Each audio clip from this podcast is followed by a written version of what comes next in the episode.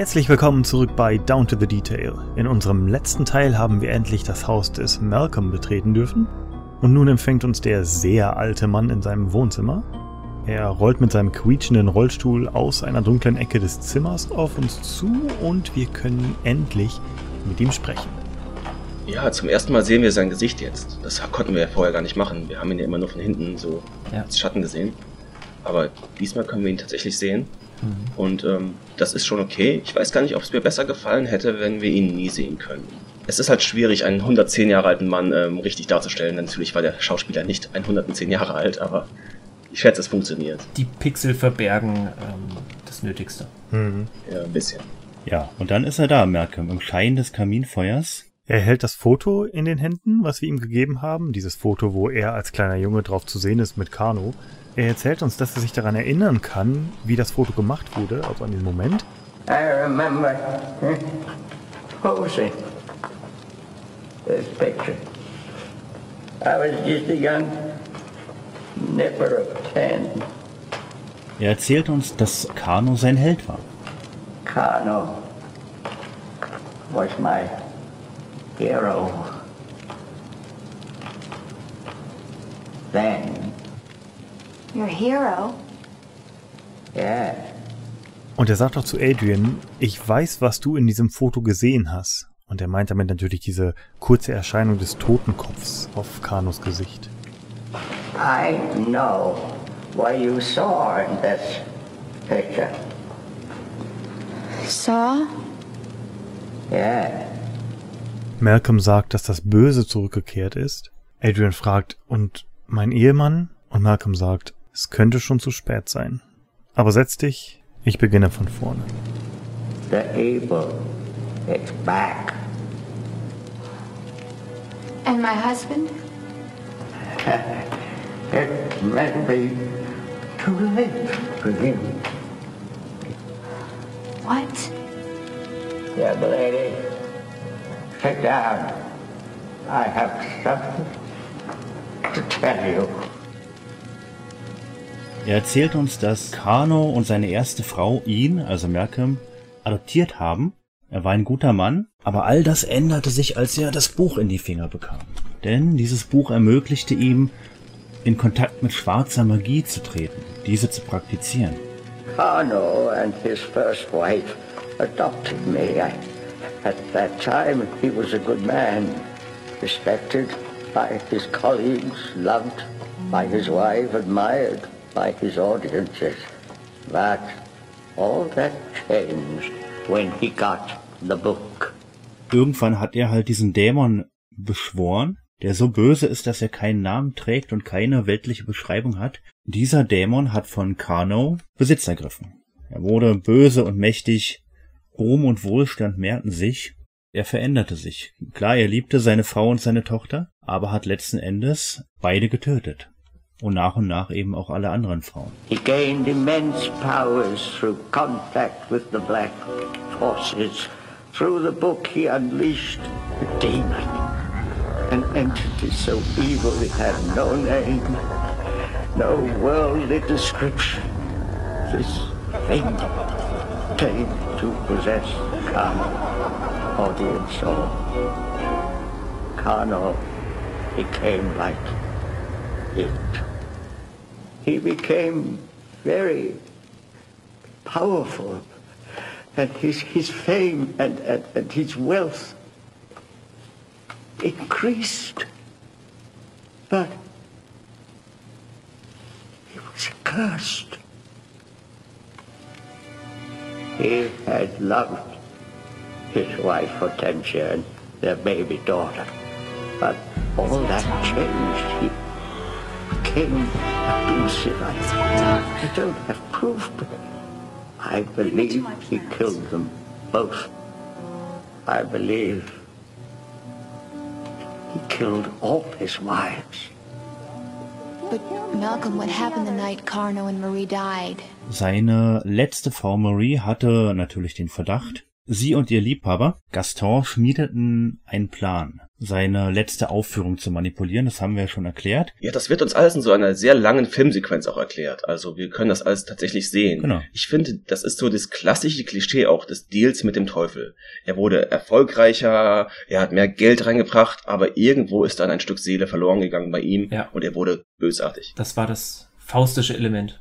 Genau. Und ich fand es auch interessant, wir gucken uns tatsächlich hier 15 Minuten eine Videosequenz an von dem kleinen ähm, Malcolm und von Kano und von Gaston und von Marie. Halt so die letzten Momente derer Leben, sag ich mal. Nicht nur die, wir bekommen auch nochmal einen Rückblick auf Hortensia und auf die einzelnen Morde. Nicht wieder komplett, die Videosequenzen, die wir schon kennen, aber Ausschnitte davon. Mhm.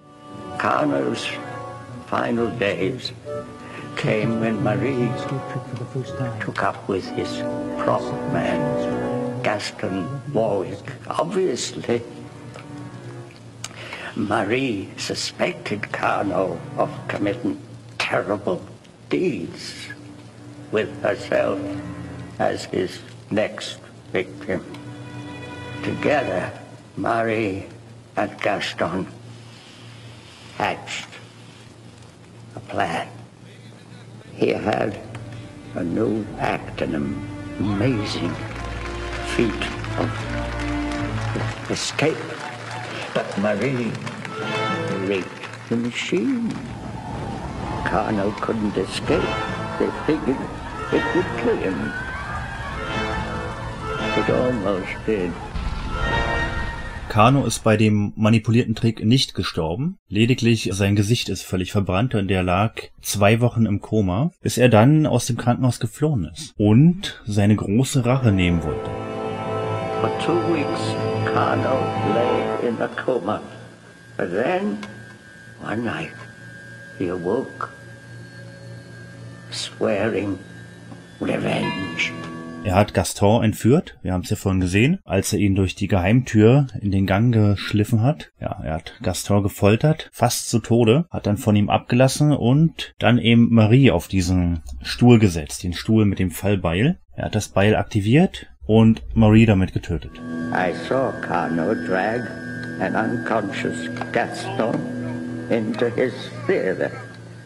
There, from within the secret passages, I watched as Carno tortured and mutilated the poor man, leaving him dead. Then it was Marie's turn totally crazed, nothing but pure revenge on his mind. Carnal started up that god-awful machine, that awful contraption, and before my very eyes, I saw Marie die. In einem letzten heroischen Akt, bevor Gaston starb, hat er Soltan dann mit einer Eisenstange von hinten durchbohrt. Malcolm hat durch einen versteckten Platz im Geheimgang alles mit ansehen müssen. I'll never forget the look of shocked surprise on Carno's face. Poor Gaston was dying. This was his final heroic act.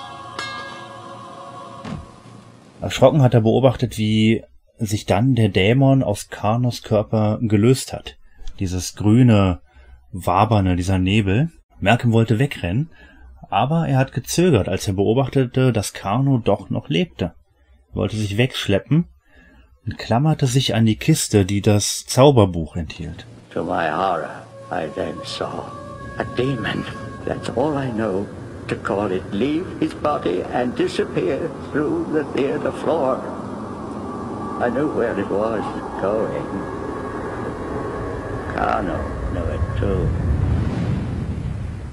My only thought was of running away, but I, I hesitated when, when I saw Carno going to the same place the demon had gone. Malcolm ist ihm gefolgt in den Geheimgang. Kano wollte scheinbar in die Kapelle. Das war Malcolm auch bewusst. Aber Kano ist vorher gestorben. Und Malcolm hat dann die Kiste mit dem Buch an sich genommen, hat sie in die Kapelle gebracht durch den Geheimgang und hat oben das große schwere Stammbaumbuch draufgelegt, um den Dämon wegzusperren. Obwohl mich ehrlich gesagt gewundert hat, dass das reicht. I rushed back to the hidden passages, just in time to see Carno carrying the chest which held that evil book. Then, just before reaching the chapel, he stumbled and fell for the last time. I saw him cross himself in the Catholic way before dying. I think he was trying to make his peace with God. I picked up the chest containing that horrid book and I assume the demon itself and carried it into the chapel. I really don't know what I thought I was doing, but somehow I, I, I felt as if I were containing this cursed evil.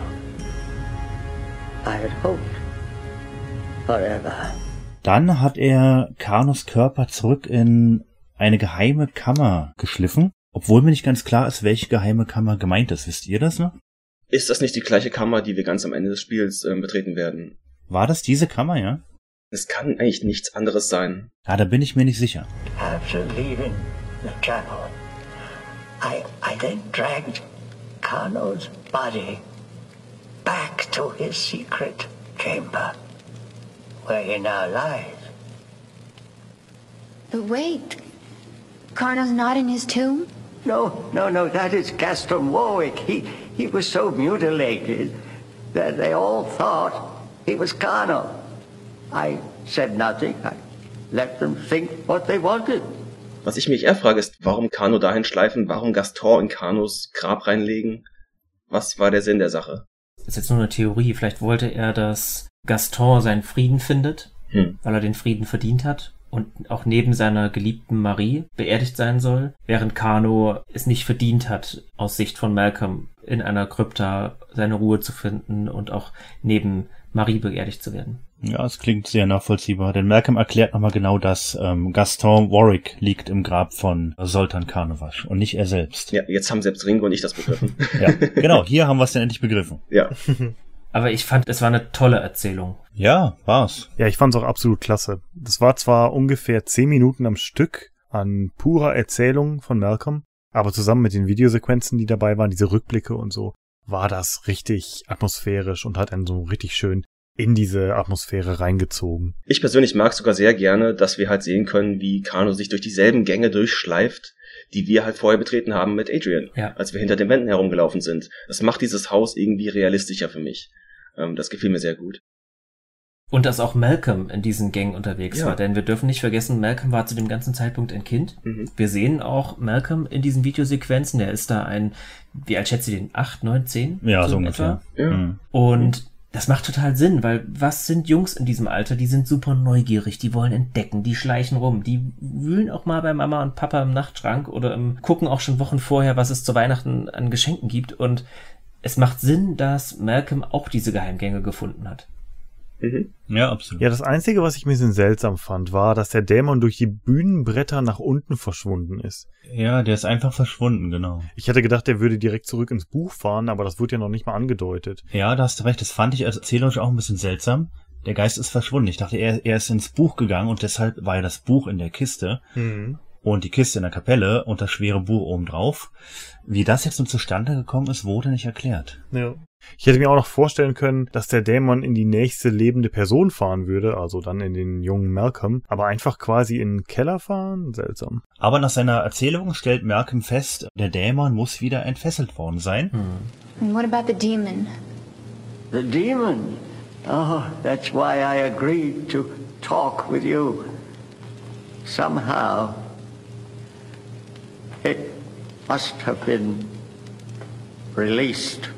Man sieht in Adrians Gesicht, wie es ihr dämmert. Oh my god. Und dann sagt sie nur, Dawn.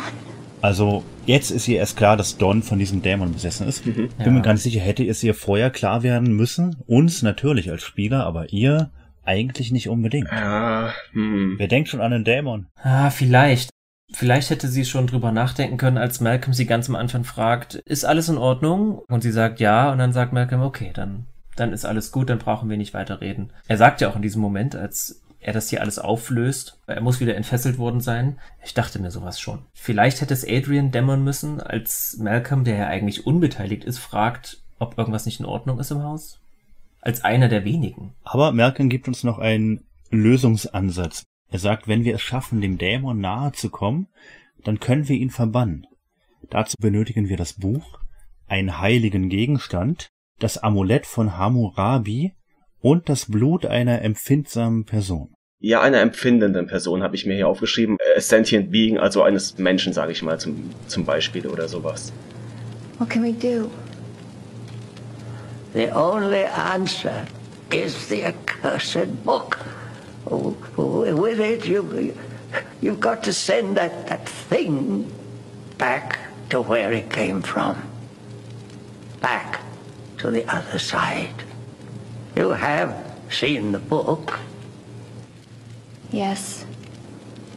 I thought so. All right, young woman. You're the only one who can do this. Your husband's soul is ensnared. I, I'm not sure what I can do or what can be done for him. But if you can somehow get close to the demon, here's what you can do. You'll need the book, uh, a holy item, um, the stone of Hammurabi, and the blood of a sentient being. Ja, und ich muss sagen, mich hat das Amulett ein bisschen aus der Bahn geworfen, ne? so als, als wäre das so dieses, ah, du weißt schon, dieses sagenumwobene Amulett von Hammurabi oder so. Und ich so, hä? Aus dem Nichts irgendwo, was ist das? Das hörte ich auch zum ersten Mal und dachte mir, okay, haben wir jetzt einen neuen MacGuffin in diesem Spiel, den wir brauchen? Ja. Ja, ich war da auch etwas überfragt. Das kam so aus dem Nirgendwo, oder? Ja. Vielleicht ist es einfach nur so ein Kunstname, den sich die Entwickler ausgedacht haben, um das Ganze noch mysteriöser zu machen, denn es klingt ja auch so ein bisschen ähm, nach Nach Abu Dhabi. Nach Ägypten. ja, nach Ägypten, ach, Abu Dhabi oder Amun Ra, so, so, so ein Hybridname und das Buch ist ja auch aus Ägypten.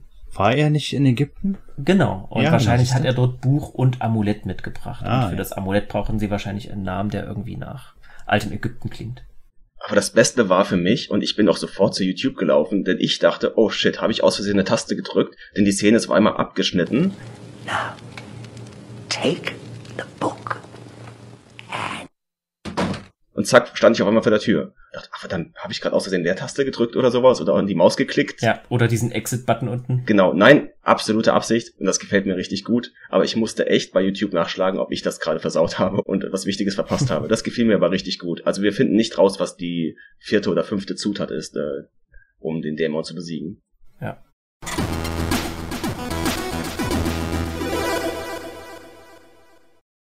Mit Adrian fahren wir nach Hause. Mikes Auto steht immer noch da und wenn wir das Haus betreten, verkündet Mike auch, dass er erfolgreich das Telefon installiert hat und er jetzt fertig ist mit seiner Arbeit. Okay, Adrian, you're all set. Great. Phone's in and it works just fine. Why don't you go ahead and test it? Okay. Und Adrian ist das nochmal sichtlich unangenehm, wie die ganze Situation bisher verlief und entschuldigt sich nochmal für ihren Gatten Don. Uh, Mike, want to apologize for Don again. Just hasn't been himself lately. Normally, he's a very nice guy.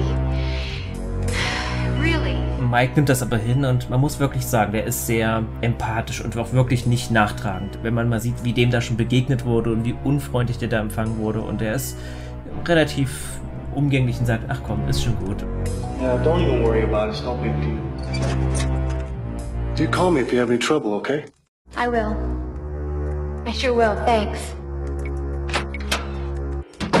Ja, Mike ist vor allem der männliche Charakter, der mich vom Eindruck des schlechten Männerbilds in diesem Spiel abgebracht hat. Ja. Wir hatten ja schon zuvor in Teil 1 unserer Folge, in diesem Addendum-Part über optionale Dinge im Spiel, Ja. Ähm, darüber gesprochen, dass irgendwie alle männlichen Charaktere arg negativ dargestellt Ja. werden. Zumindest all die, die theoretisch Partnermaterial für Adrian sein könnten, die also noch irgendwo eine explizite Männlichkeit an sich haben. Mhm. Sprich, äh, Cyrus wird da aus der Rechnung rausgenommen, weil er zu jung und eben ein bisschen zurückgeblieben dargestellt wird. Herb im Laden ebenfalls da zu alt und Oder Malcolm, der seine Männlichkeit ja schon verloren hat im hohen Alter, ne? wenn man das so will. Ja, aber Ja. als dann Mike ankam und sich tatsächlich als ein verständnisvoller, ganz normaler Typ entpuppt hat, habe ich mir dann auch gedacht, ah, ich habe dem Spiel Unrecht getan. Mhm. Ist gar nicht so krasses Schubladendenken vorhanden. Ja. Man muss es stattdessen einfach als typischen 90er B-Movie-Horror mit teilweise etwas überzogener Schauspielerei ansehen. Genau. Und auch da ist Mike ein guter Punkt, weil er eben überhaupt kein Overacting an Tag legt, finde ich. Mhm. Und umso bitterer ist es, dass diese Szene endet mit einer Verabschiedung. Mike verlässt das Haus, sagt ihr noch, sie soll sich keine Gedanken machen darüber und will in sein Auto einsteigen und man sieht schon, dass hinter dem Auto jemand lauert und wir wissen, glaube ich, alle schon, wer da lauert. Da braucht man kein großes Geheimnis machen. Don ist wieder auf Jagd. Er schlägt Mike feige von hinten. Das war auch so ein Moment, wo man sich dachte, ach nein, noch einer der wenigen Guten, die jetzt gehen müssen und auch noch dieser widerliche, beziehungsweise auch verrückte, grotesk mittlerweile anmutende Don, der auch so irre lacht.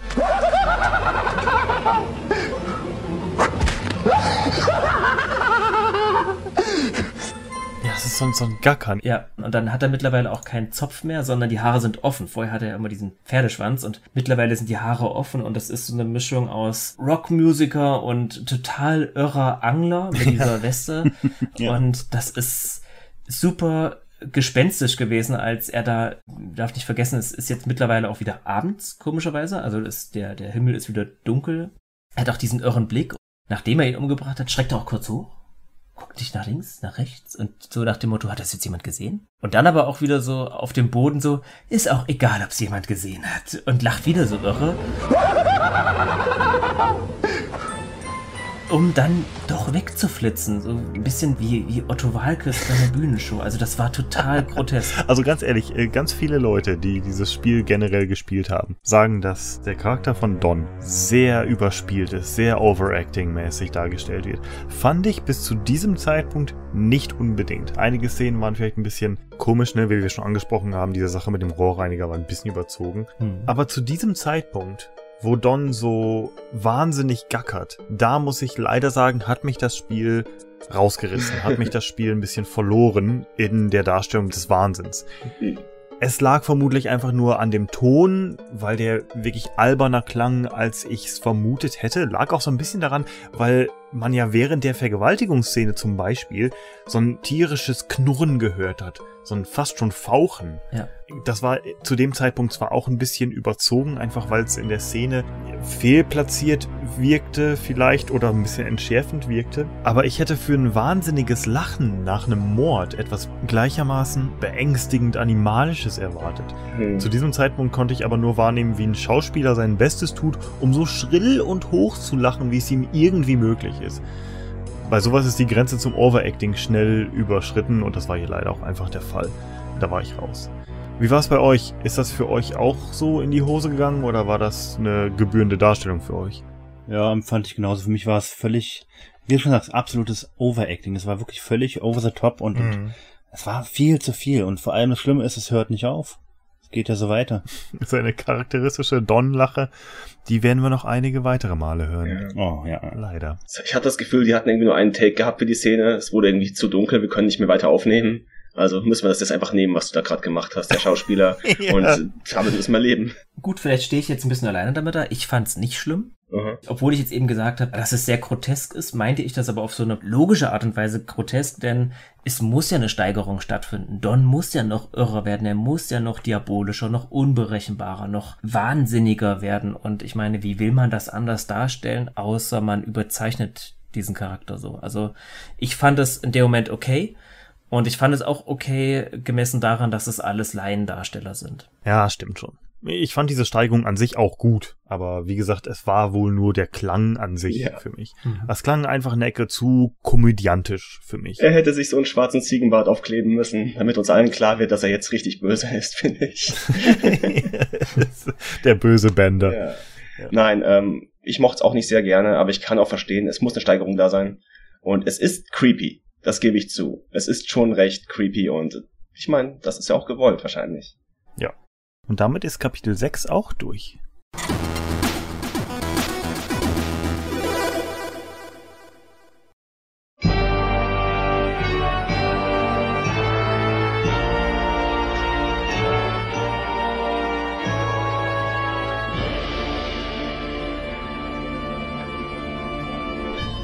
Kapitel 7, 22. Oktober, 15.30 Uhr, das große Finale. Wir sehen Adrian in dramatischer Musik, die ihren Koffer auf das Bett wirft und scheinbar ihre Sachen packen will. Sie hat genug. Zeitgleich sehen wir Schnitte, wie Don vor dem Schminktisch sitzt im großen Vorführraum und sich merkwürdig wüst mit Theaterschminke schminkt. Adrian hadert mit sich, will eigentlich ihre Sachen packen, wirft auch zwei, drei Hemden rein und dann erblickt sie aber auf ihrem Nachtschrank ein gemeinsames Foto von sich und Don und das fand ich wirklich toll gemacht, denn das scheinen ja wirklich die beiden Darsteller zu sein, die das wirklich nochmal nachgestellt haben und so eine Art Urlaubsfoto imitiert haben, wie sie so knietief im Wasser stehen und sich Huckepack tragen. Fand ich schön von den Entwicklern, dass sie so ein Detail eingebaut haben. Auf jeden Fall hadert Adrian mit sich und überlegt, soll ich das jetzt wirklich hinwerfen? War es das jetzt? Oder gibt es doch noch eine Chance für mich und Don? Die Kamera fährt ran an das Bild, fährt ein bisschen näher auf Don und es springt um und wir sehen wieder die Perspektive des Dons, der sich im Spiegel mit weit aufgerissenen Augen wie ein Psychosekranker ähm, wüst schminkt mit gelben Augenbrauen und roten Wangen und weißem Gesicht. Und immer wieder diese Lache zwischendurch. Genau, diese Lache zwischendurch und Adrian ist, sie ist verzweifelt. Und sie beschließt, doch nicht einfach abzuhauen. Sie will bleiben, sie will gucken, was hier noch zu retten ist. I can't go like this. Gotta do something.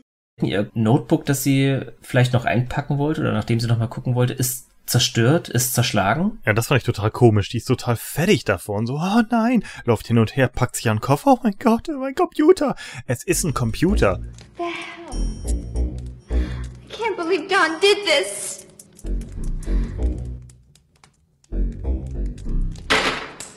He wouldn't do this.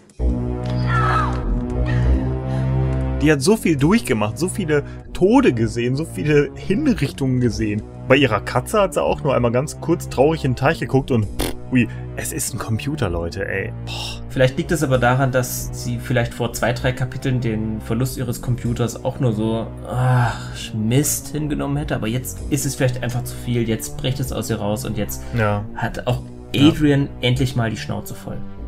Man darf auch nicht vergessen, das Spiel spielt wahrscheinlich 1994, 95. Da waren Notebooks noch viel deutlich teurer als heute. Der gute Toshiba. Da hat sie ihre Spielstände zu den Sierra-Spielen drauf, ja. Ja.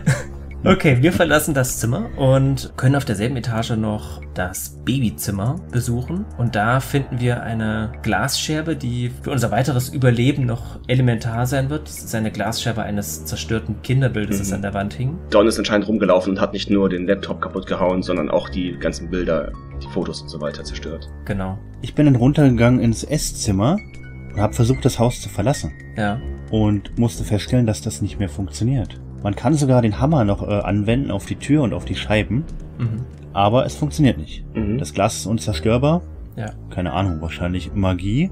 Hm. Aber sie kommt nicht raus. Und stellt eben panisch fest, dass sie jetzt eingesperrt ist. Mit Don. Irgendwann bin ich im Vorführraum gelandet. Von dem großen Vorführraum, dem Theater, gehen wir direkt hinter die Bühne. Und dort liegt Dons hässliche Anglerweste, die er endlich mal abgelegt hat. Diese Anglerweste untersuchen wir und finden da drin eine Schneemann-Miniatur. Die, die wir im Intro, in der Eingangssequenz gesehen haben, Mhm. als ähm, Adrian und Don am Frühstückstisch saßen. Sie hat eben diesen Schneemann gezeigt und das ist eben ein wichtiger emotionaler Anker für Don, scheinbar. Mhm. Ja. Also nachdem wir den Schneemann aufgenommen haben, können wir noch kurz in die Kapelle gehen um das überaus wichtige Buch zu holen. Leider müssen wir feststellen, dass es nicht mehr da ist. Also wo gehen wir als nächstes hin? Das alte Badezimmer, das Don zu einem Fotolabor umgebaut hat. Und diesmal ist es endlich fertig und ganz gruselig sind da überall Bilder von Adrian an der Wand. Oh mein Gott. Aber alle in Stücke geschnitten. Immer so am Hals durchgetrennt, ja. Ja, Ja, genau, als würde sie enthauptet oder so in seinen Träumen, sag ich mal. ja. Genau. Don kommt dann aber rein, Ja. wenn wir uns das etwas genauer ansehen dort. Und jetzt müssen wir schnell sein, glaube ich, denn sonst gibt's ein Game Over. Ja, Don kommt rein und sagt sowas wie, Frauenkörper sind so schön, aber der Kopf ist so unnötig. You like my work? Oh my God. A woman's body is a wonderful thing, but the head is useless. You are a very good subject, Adrian. You cooperated with me very well. Und wir müssen ihm diesen guten alten Rohrreiniger, den wir noch aus dem ersten Kapitel und dem zweiten kennen, einfach mal in den Kopf hauen, glaube ich. Ja, Und damit gewinnen wir so ein paar Sekunden Zeit, während er etwas irritiert ist. ja.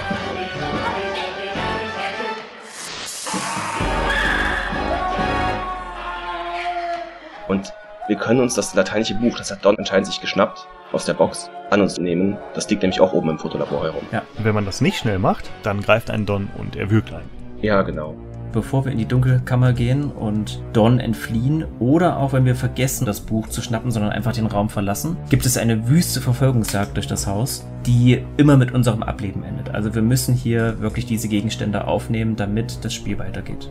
Ich bin nach der Dunkelkammer runtergerannt und habe versucht, aus der Haustür zu entkommen, aber die ist verschlossen und Adrian hämmert nur mit den flachen Händen dagegen und gibt dann einen verzweifelten Schrei von sich.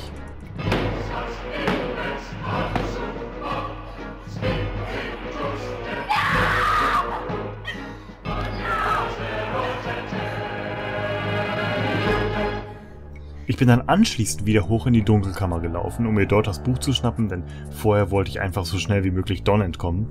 Sobald man dann das Buch hat, kommt Don vollkommen abgedreht reingetänzelt und fragt, na, willst du dir nochmal meine Arbeit anschauen? Und kommt bedrohlich auf Adrian zu.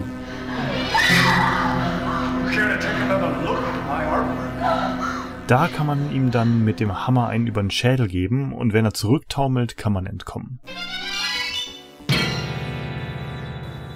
Wenn man außerdem hoch in das Kinderzimmer rennt, dann ist dort ja in der Ecke die Glasscherbe, die wir schon kurz erwähnt haben. Wenn man die an sich nimmt, kommt Don rein und ruft Adrian wie bei einem Versteckspiel. Dann kann man ihm die Glasscherbe in die Brust rammen, aber er zieht sie sich heraus und man ist weiterhin auf der Flucht vor ihm.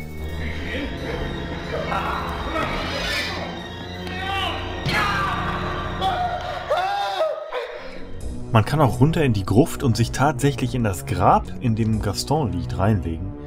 Da sieht man dann, wie Don herumläuft und das Ganze wie ein Versteckspiel behandelt. Man kann dort auch eine Steinfigur auf seinen Kopf kippen, wenn er durch den Gang kommt.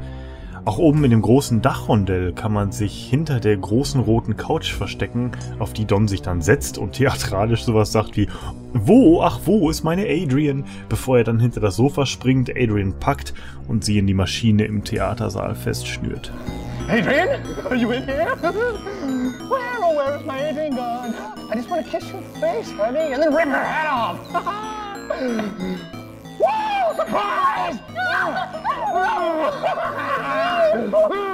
Und so gibt's noch einige andere Dinge, die man auf der Flucht ausprobieren kann. Im Endeffekt läuft aber alles darauf hinaus, dass man in eben diesem Stuhl endet. Als wäre Adrians Albtraum zu Beginn des Spiels eine Prophezeiung gewesen, der man nicht entkommen kann. Während man vor Don flieht, durch das labyrinthartige Haus und auch durch die Geheimgänge, kann man nochmal die Krypta besuchen. Und hier tropft einem von oben Blut ins Gesicht, ich glaube, man rutscht sogar drin aus. Und als man nach oben sieht, sieht man Cyrus, der dort an der Decke aufgehangen wurde. Seine Leiche fällt auch herunter und trifft uns. Wir schieben sie von uns weg und fliehen dann weiter vor Don. Ja, genau, Don hat Harriet und Cyrus ja angedroht, er würde sie aufhängen, und offenbar sind ihm die beiden nicht schnell genug entkommen. Und er hat's tatsächlich wahr werden lassen.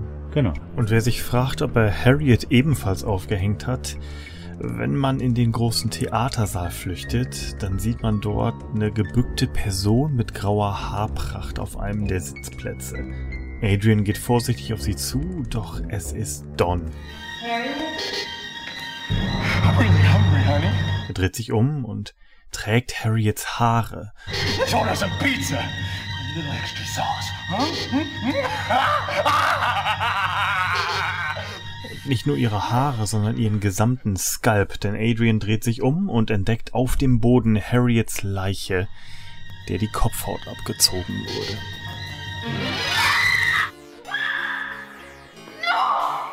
Aber ja, wir haben uns ja inzwischen das dämonische Buch aus dem Fotolabor geschnappt und wir haben das heilige Objekt von der Antiquitätenhändlerin. Also sollten wir das tun, was Malcolm uns geraten hat, nämlich dem Dämon nahe kommen, um ihn besiegen zu können. Wir sind bereit, uns tatsächlich jetzt schnappen zu lassen von Don. Ab jetzt müssen wir uns echt erwischen lassen von ihm, aber diesmal werden wir nicht erwürgt, wenn er uns findet, sondern diesmal wird er uns in diese Pendelbeil, in diesen Apparat einsperren. Er schleppt Adrian dann zur Bühne und schnürt sie dann auf diesem weißen Entfesselungsstuhl mit dem Schwenkbeil fest. Ja.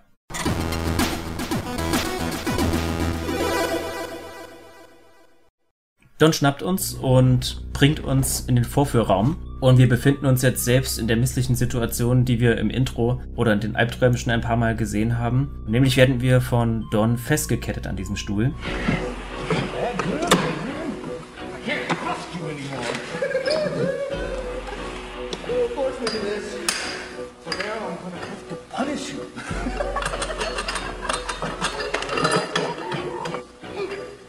Hier müssen wir auch wieder schnell sein. Das ist eines dieser verkappten Quicktime-Events. Wir haben nämlich jetzt die Möglichkeit, nichts zu tun, versuchen unsere Fesseln zu lösen oder irgendwo wüst rumzuklicken und dann führt es unweigerlich zu unserem Tod, der mh, mit einer der heftigsten Gore-Szenen im Spiel ist, denn das Pfeilbeil, was dadurch ausgelöst wird, trifft uns mit voller Wucht und Adrians Kopf zerspratzt in zwei Teile. Ja, So kann man das wirklich ausdrücken. Was man aber tun muss, um zu überleben, ist Don mit einem Anker seiner Vergangenheit konfrontieren, wie Ringo das so schön gesagt hat. Und das ist der Schneemann. Don schaut ihn sich an und dieser wahnsinnige Don ist erstmal völlig verdutzt. Was, was ist das, was hat das mit diesem Schneemann auf sich? Look, honey. Look, this snowman. Remember this? Remember when you gave that to me? Please don't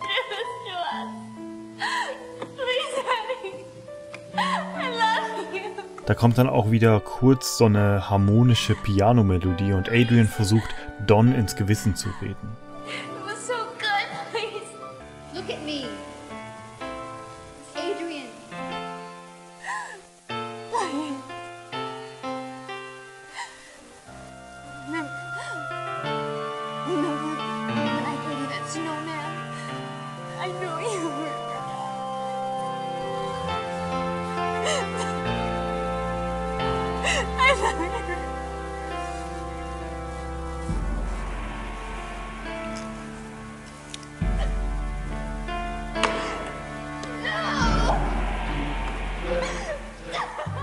Der Zeit, in der Don abgelenkt ist, muss man dann den Hebel anklicken, der sich bei Adrians linkem Arm befindet. Was dann passiert, ist ebenfalls ein Gore-Moment, denn das Pfeilbeil fällt, es löst sich oben an den Zahnrädern und nicht wir bekommen es ab, sondern Don, der vor uns steht und mit diesem Schneemann beschäftigt ist, bekommt das Pfeilbeil von hinten in den Rücken. Es stößt aus seinem Brustkorb raus.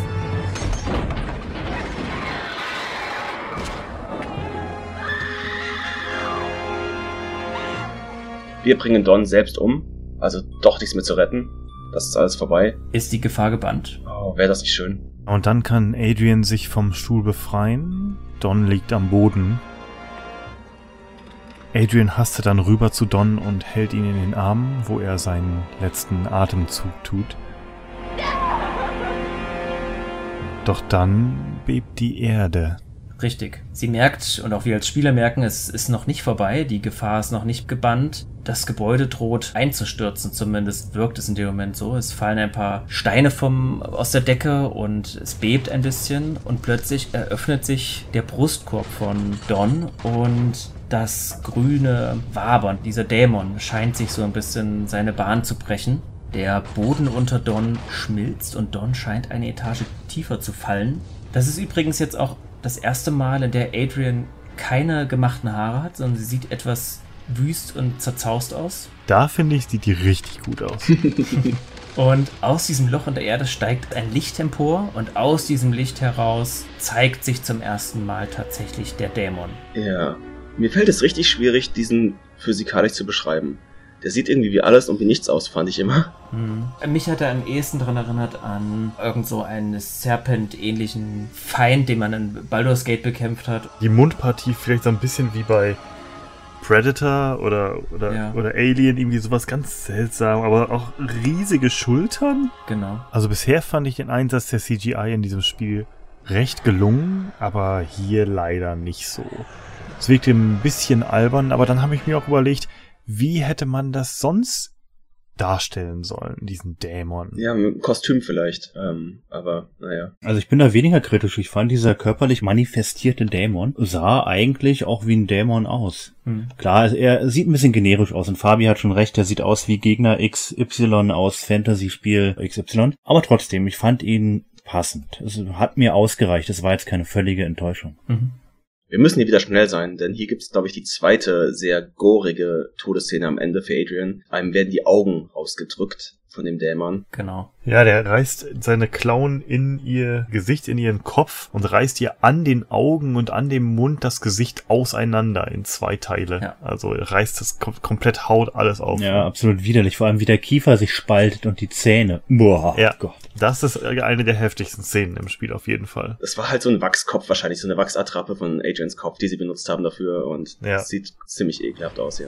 Und auch jetzt beginnt wieder, ähnlich wie das auch bei Don schon zuvor der Fall war, eine Verfolgungsjagd durch das Haus. Wir haben verschiedene Möglichkeiten, uns in verschiedene Richtungen zu bewegen, aber wir gehen jetzt mal nur die korrekte Weise ab, denn alle Todesszenen, die dann anschließend folgen, sind die gerade von uns eben beschriebene. Und wir müssen Richtung Krypta uns bewegen, denn da ist ja offensichtlich auch Don hingesunken durch den Boden. Das heißt, wir bewegen uns zu der Treppe, die Marius im Vorfeld schon mal angesprochen hat, in der dieses Riesenloch klafft, über das wir nicht hinwegkommen oder vermeintlich nicht hinwegkommen. Ja, diesmal haben wir witzigerweise eine andere Kameraeinstellung von diesem kleinen Treppengang und können sehen, dass so eine Stange über uns hinherführt, in der wir uns entlanghangeln können. Genau, es ist wie so eine Art Wasserleitung. Ich glaube, ähm, da kommt sogar Wasser raus ein bisschen. Ja, genau. Ist ganz komisch, oder? Dass wir jetzt diese neue Kameraeinstellung bekommen und das vorher nie hatten. Dass Ja. sie es nie bemerkt hat, dass diese Wasserleitung da oben hergeht.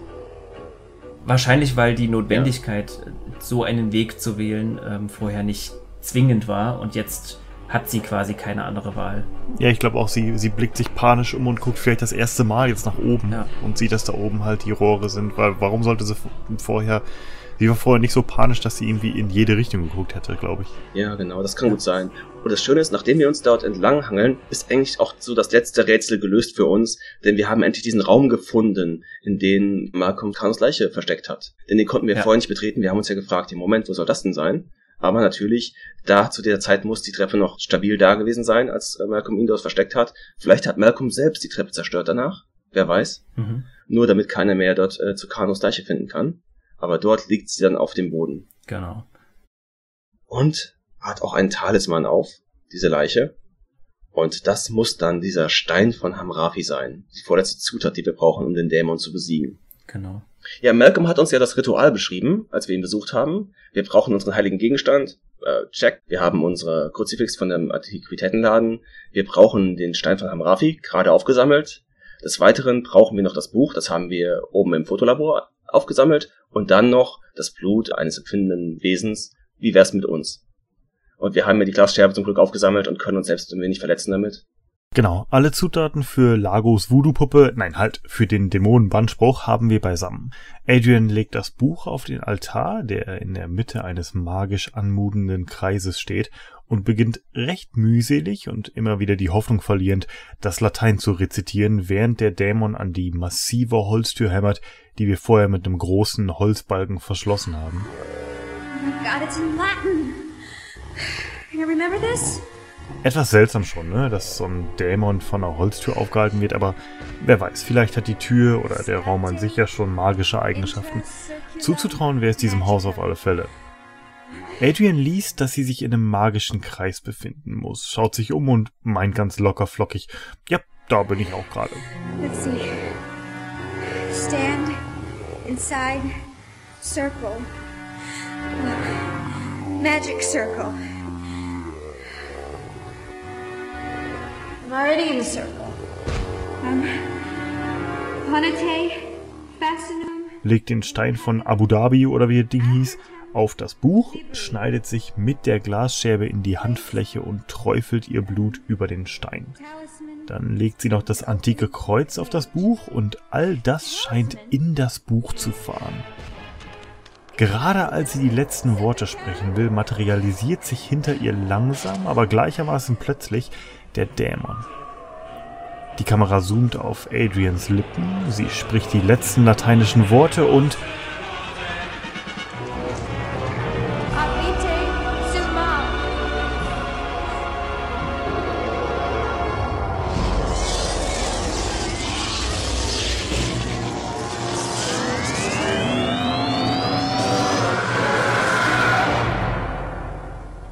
Dämon zerbierst in grüne Lichtpunkte.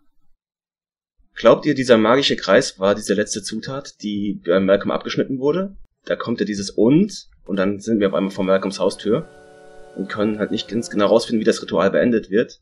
Glaubt ihr, das ist das, was wir nicht mitbekommen haben bei Malcolm, aber jetzt durch das Buch in Dateien nochmal lesen können? Ja, das kann's ja eigentlich nur sein. Ne? Alle anderen Elemente für das Ritual wurden uns ja offen mitgeteilt. Ich denke mal, das macht Sinn. Der Dämon ist gebannt, Dawn ist tot. Das Spiel endet im Prinzip ziemlich traurig und düster. Adrian völlig fertig. Die Haare sind am Ende, sie ist am Ende. Und sie läuft eigentlich total geschockt, aber auch irgendwie erleichtert und wahrscheinlich auch schwer traumatisiert. Ja, ich wollte gerade sagen, sie schaut völlig starr nach vorne. Ja, ich meine erleichtert, dass, dass das Böse vorbei ist, aber trotzdem noch nicht quasi verarbeitend dessen, was da eigentlich gerade passiert ist in der letzten Woche. Ja. und verlässt das Haus. Und wir bekommen noch einmal das Haus und Großaufnahme gezeigt. Ja, die Kamera fährt so ein bisschen hoch oft in, in Richtung der Zinnen, genau. Ja, das spiegelt so die Introsequenz wieder, wo Don das Haus durch das Teleskop sieht. Ja. Das war's. Designed and written by Roberta Williams. Ja, da kommt so ein komischer, Gospel-ähnlicher Rocksong, ganz komisch.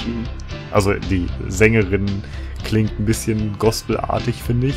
So ein bisschen was mit, mit Rette mich hier, rette mich da. Ich weiß nicht mehr genau, was das war. Ähm, Vielleicht können wir einen kleinen Schnipsel davon einspielen, ohne einen Copyright-Strike zu bekommen, aber nur, dass, dass die Zuhörer die Atmosphäre mitbekommen des Endsongs. Ja. Ja, Adrian hat's geschafft. Don ist zwar tot, aber wenigstens ist auch seine grässliche Weste weg. Spaz ist tot, was immer noch der größte Verlust war. Cyrus ist auch tot. Mike ist tot, erschlagen mit einem Golfschläger oder was das war. Ganz Last of Us 2. Okay. Ja. Ja. Nicht wirklich ein Happy End. leider absolut kein Happy End. Äh, wer weiß, wie Adrian danach noch weitermacht.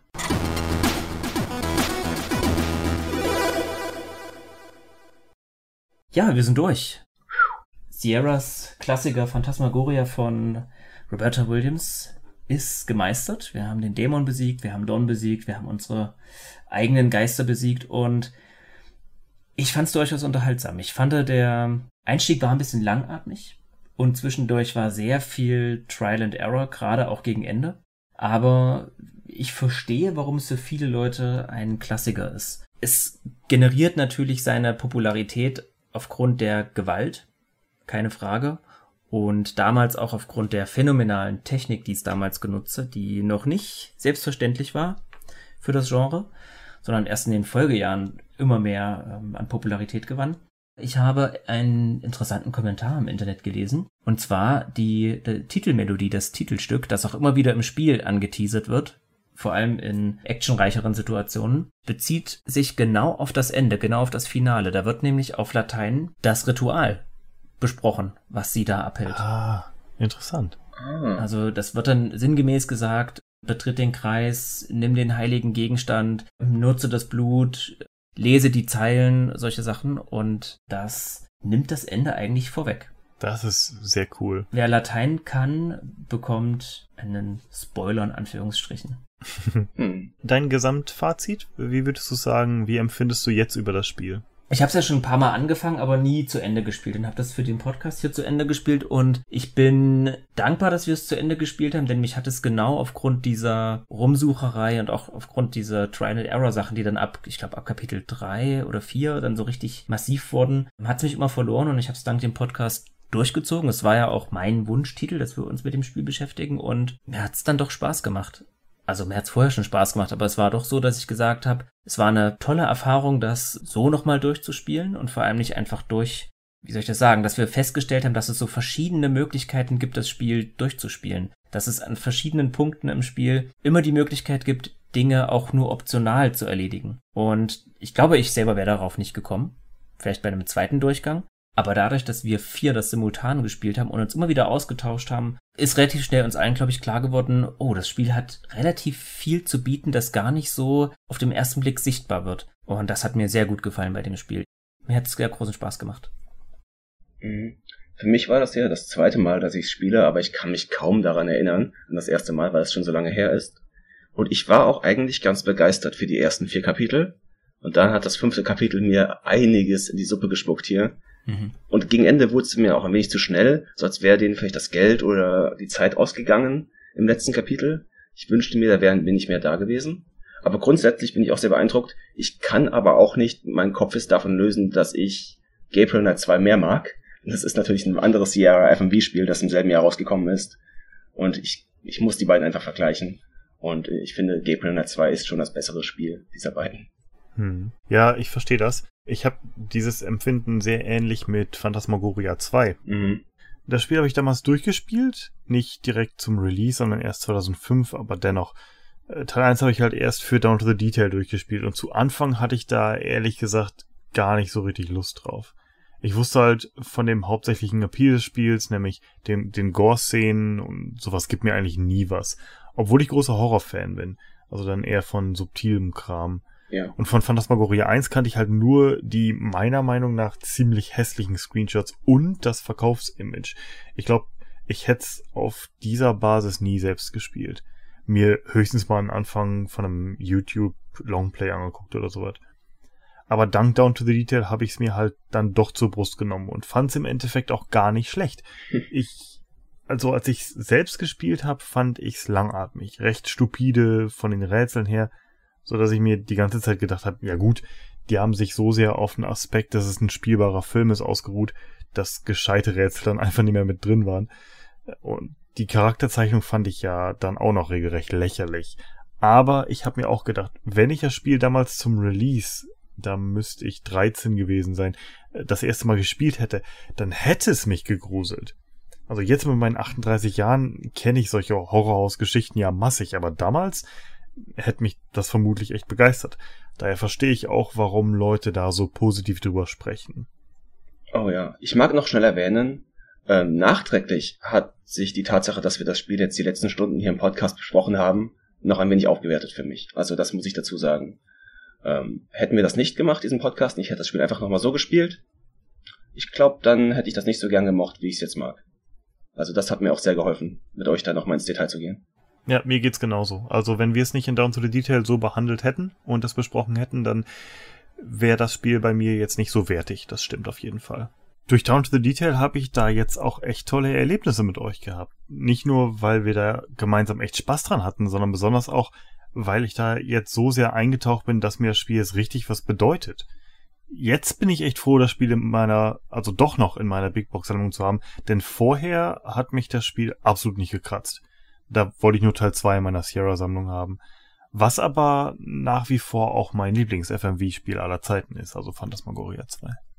Ja, ich bin da ganz eurer Meinung. Also durch unsere heutige Besprechung, gerade durch die heutige, hat das, das Spiel hat sich aufgewertet. Am Anfang mochte ich es nur ein bisschen. Man ist ja in dieses Spiel reingekommen, es war ein ruhiges Spiel, ich kannte es nicht, ich weiß, du mochtest es, du hast es ausgewählt. Hm. Da dachte ich mir, ja gut, okay, probierst es aus. Und ich mochte auch diesen langsamen Einstieg, ich mochte das Erkunden, aber ich weiß nicht, was ich für eine Erwartungshaltung hatte. Wahrscheinlich eher so, äh, kennt ihr den Film Das Geisterschloss? Klar. Ich glaube von 19, mit, mit Liam Neeson. Mhm. Das war meine Erwartungshaltung. Ja gut, aber du hast bei Beneath the Steel Sky auch Blade Runner erwartet. ja, genau. Und das kam irgendwie auch nicht wirklich. Ja, das Spiel hat meine Erwartungshaltung nicht gleich erfüllt und es hat mich so ein bisschen abgeschreckt. Dann kam noch diese Vergewaltigungsszene, die, wo mich äh, das Spiel dann auch fast verloren hat. Aber da wir es eben besprechen wollen, habe ich es trotzdem durchgespielt. Ich habe es dann beendet, das Spiel, erfolgreich. Obwohl, da lüge ich. Ich hatte am Ende ja einen Bug, das habe ich vorhin gar nicht erwähnt. Bei mir ist ja der Schneemann aus dem Inventar äh, verschwunden und ich bin immer wieder auf diesem scheiß Stuhl verreckt und musste mir das Ende dann leider im Longplay angucken und konnte es nicht ähm, wirklich durchspielen. Aber ich habe das Spiel beendet, habe mir meine Notizen gemacht und dachte, hm, ja, okay, hättest du dir eigentlich klemmen können, so toll war das Spiel nicht. Und das wirst du auch äh, so transportieren in unserer Besprechung. Ja, was aber eben falsch ist. Ich habe mich jetzt nochmal eingehend mit dem Spiel beschäftigt als Vorbereitung, habe mir dieses Longplay nochmal im Detail angeguckt, habe noch ein bisschen was gelesen, musste feststellen, dass ich dermaßen viel äh, narrative Elemente verpasst habe, weil die alle optional waren, Ja. dass mir dieses Spiel deswegen nicht gefallen hat. Es hatte mir zu viele Lücken, aber das war an sich irgendwie meine eigene Schuld. Und jetzt, wo wir diese Lücken besprochen haben, wo wir unsere Interpretation reingegeben haben, jetzt finde ich das Spiel gut, muss ich sagen. Ja, ich muss auch sagen, dass ich ursprünglich gar keine Lust hatte auf Phantasmagoria. Ich hab, ich war gespannt drauf, aber ich habe das vorher so abgetan als, ach, das ist so ein typisches Spiel, das nur aufgrund des Gimmicks verkauft wurde. Aufgrund der großen Werbeaufwendungen damals von Sierra natürlich, der großen Anpreisung und natürlich, oh, hu, Gewalt, Gewalt. Und das ist was, was mich normalerweise nie locken kann. Absolut nicht. Ich verstehe auch nicht, warum Leute Harvester toll finden, aber das ist halt persönlicher Geschmack. Ja, ja. Ja, also wie gesagt, ich weiß, das wird von allen Leuten ge gefeiert. Ich finde das ein absolut richtig schlimm, trashiges Spiel. Und auch der, der Gore-Faktor, den finde ich eigentlich auch eher, ja, es ist einfach, dadurch verkauft sich's, ich verstehe es, aber mich persönlich spricht sowas eigentlich nie an. Aber dann habe ich gedacht, guck, im Endeffekt, das ist ein Point-and-Click-Adventure und du magst Point-and-Click-Adventures und warum solltest du dich dafür nicht erwähnen? Und das hat funktioniert. Wobei ich auch sagen muss, dass als es vorbei war, habe ich gedacht, das war eure Endsequenz? So, okay, sie geht raus kurzer Schwenk nach oben, Ende. Und da hab ich gedacht, das ist aber wirklich sehr kurz. Mhm. Aber dann habe ich drüber nachgedacht und hab gedacht, wie sollte man sonst machen? Die Frau ist fertig. Hm. Und deshalb, ich kann dem Spiel das vergeben, dass es so eine ganz kurze Endsequenz nur hatte. Weil was soll man machen? Soll man hinterher zeigen, wie sie beim Psychiater sitzt? Oder keine Ahnung. Ja, natürlich, denn sie ist ja genauso wie sie ja da letzten Endes damit allein gelassen wird mit dem ganzen Drama, das da passiert ist. So sollen wir auch als Spieler allein gelassen werden, denn sie hat auch niemanden, der sie jetzt in den Arm nimmt, der ihr das erklärt, der ihr zuhört, dem sie das erzählen kann und der ihr das auch noch glaubt. Hm. Ne, sie hat maximal Malcolm, der, der ihr da vielleicht noch ein bisschen Glauben schenkt, aber ich meine, selbst ihre, ihre Fanbase in Nipper Womstead wird ihr wahrscheinlich das nicht so richtig glauben mit dem Dämon und so. Ihre Fanbase.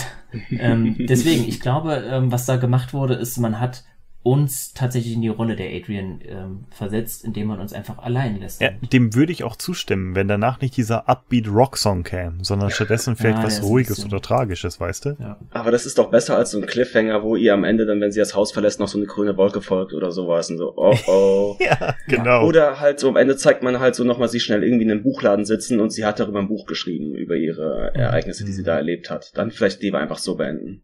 Also da bin ich mir auch nicht so sicher, ob das cleverer gewesen wäre. Wie ich meine Katze verlor. Ja, genau.